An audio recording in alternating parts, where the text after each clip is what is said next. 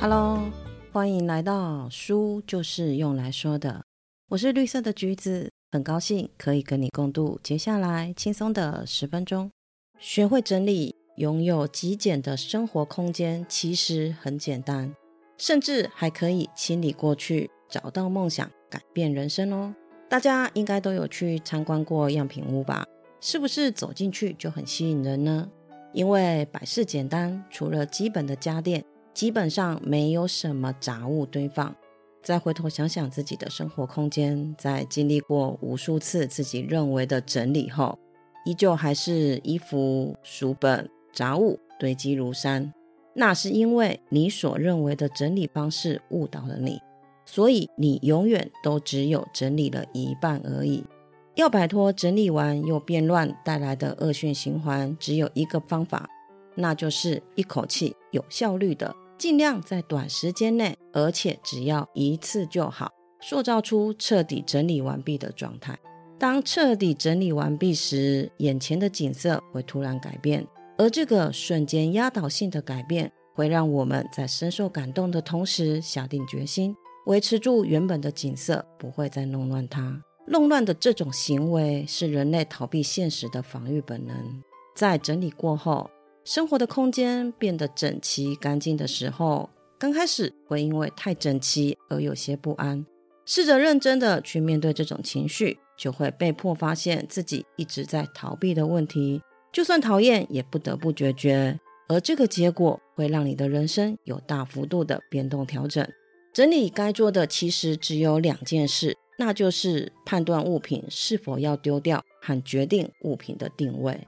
而且一定要先进行丢东西的作业，要做完一项之后，才能够紧接着做接下来的作业。所以在丢东西的作业结束之前，不用去想收纳的事情，只要能够做到这两件事情，就能够完全彻底的整理。这也就是往后不会变乱的必要条件。在丢东西之前，先思考一下你想要的理想生活。不是像口号一样的，我想要过清爽的生活这样的目标，这样的目的太简单，要具体明确到可以想象自己在整理好的房子生活的样子。以我为例，我想要房间是北欧风的简单设计，地板干干净净，没有杂物的堆放，可以躺在房间中那张大大的躺椅，空间中飘散着香氛的气味，舒服的看着书。如果你实在很难想象出明确的形象，可以从室内设计杂志去看看自己有感觉的照片，或者是去看看样品屋，慢慢的就会知道自己喜欢的风格。在决定了自己的理想生活之后呢，接着再问问自己，你为什么想要这样的生活呢？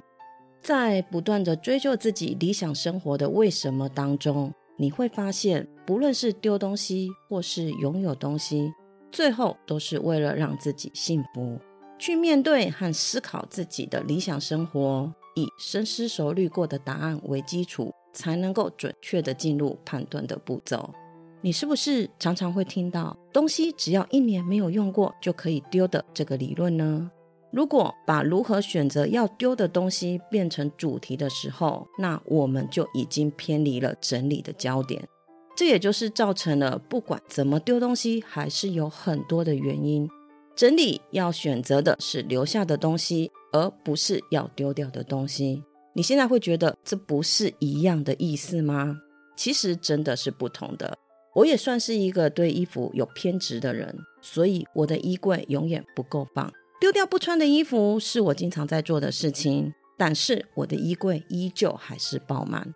那是因为我还是留下了很多我觉得很贵，或者是某些场合我还会穿到的服装，甚至是觉得有特殊意义的衣服。但事实是，这些衣服我根本不会再拿出来穿了，它们永远都只是占着衣橱的空间而已。会这样的原因，我想是因为我从来没有真心的问过我自己。真的想留下什么，只是一昧的丢丢丢。整理师要按物品的类别来思考，把同一类的东西全部集中在一起以后，再一口气做出判断。当物品集中在一起以后，才容易发现有多个同款的东西，这样子才能够互相比较。做出更适合自己的决定。整理的顺序一定是要衣服、文件、书籍、小东西，最后才是纪念品。从比较容易判断该去该留且分类明确的物品开始整理，才会比较轻松。再加上有一定的判断经验以后。对于小东西和纪念品这类有着其他特殊意义的物品，你才能够更准确用心动去判断它们的去留。要怎么样判定留下物品的基准呢？不需要艰难的数字，也不需要艰深的理论。要留下的物品是以触碰时是否会怦然心动为选择基准。把物品一件一件的拿在手里，试着触摸，在触摸时去感觉身体的反应。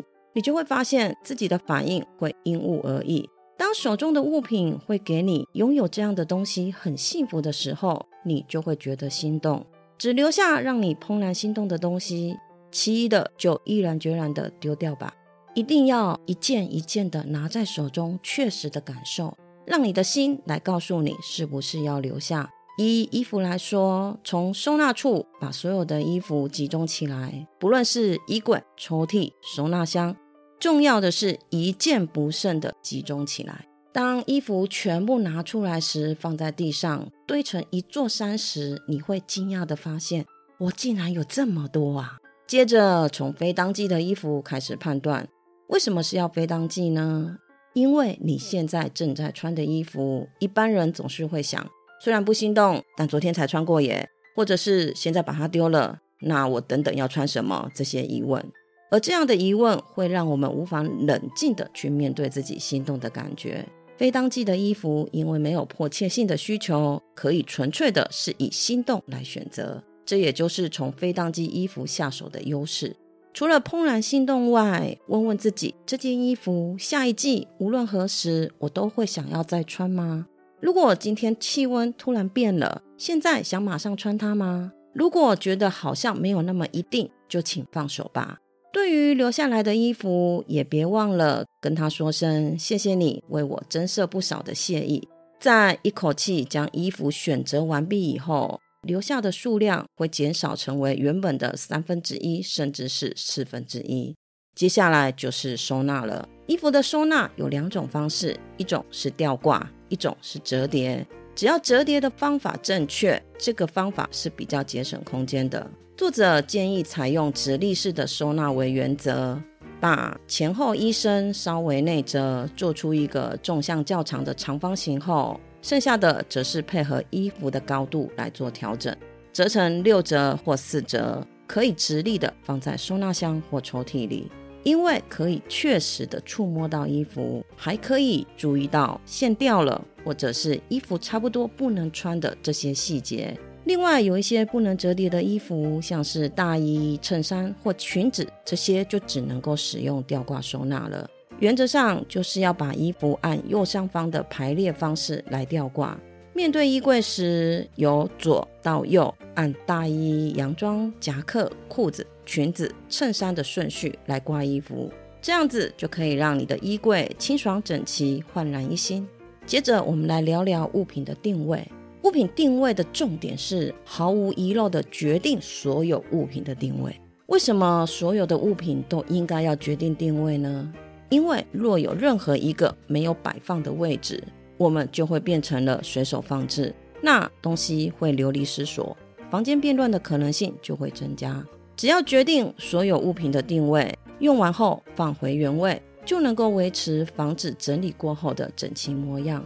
环境之所以会乱七八糟，就是因为无法物归原处。所以，比起使用时的麻烦，更要思考的是如何减少收纳时的麻烦。在决定位置的时候，要注意不要分散收纳场合。原则上，同一类的东西就放在同一个地方，不要分散。同样的东西就在附近，毫不费力就可以自然形成流畅又好收纳的动线。透过丢东西，可以磨练出一个人的决断力，在判断事物时开始拥有坚定的基准，开始对自己的判断有自信。在整理的过程里面，透过重复是否心动，做出判断去留的这个动作几百次、几千次，判断力自然就会被磨练得越来越敏锐。今天分享的这本书是由近藤麻里惠所写的《怦然心动的人生整理魔法》，内容围绕着整理的方法与好处，也提到了过去一些关于整理上的迷思，还有一些真实的案例。从整理物品出发，开始面对物品，进而以过去的自己和解，连精神层面都一起收纳了。过去就算拥有再多的衣服，我还是会觉得没有衣服穿，总觉得不满足。无论是囤积东西，或者是吃东西，都是在填补不满足的欲求。所以，冲动的购物和暴饮暴食都只是消除压力的手段之一。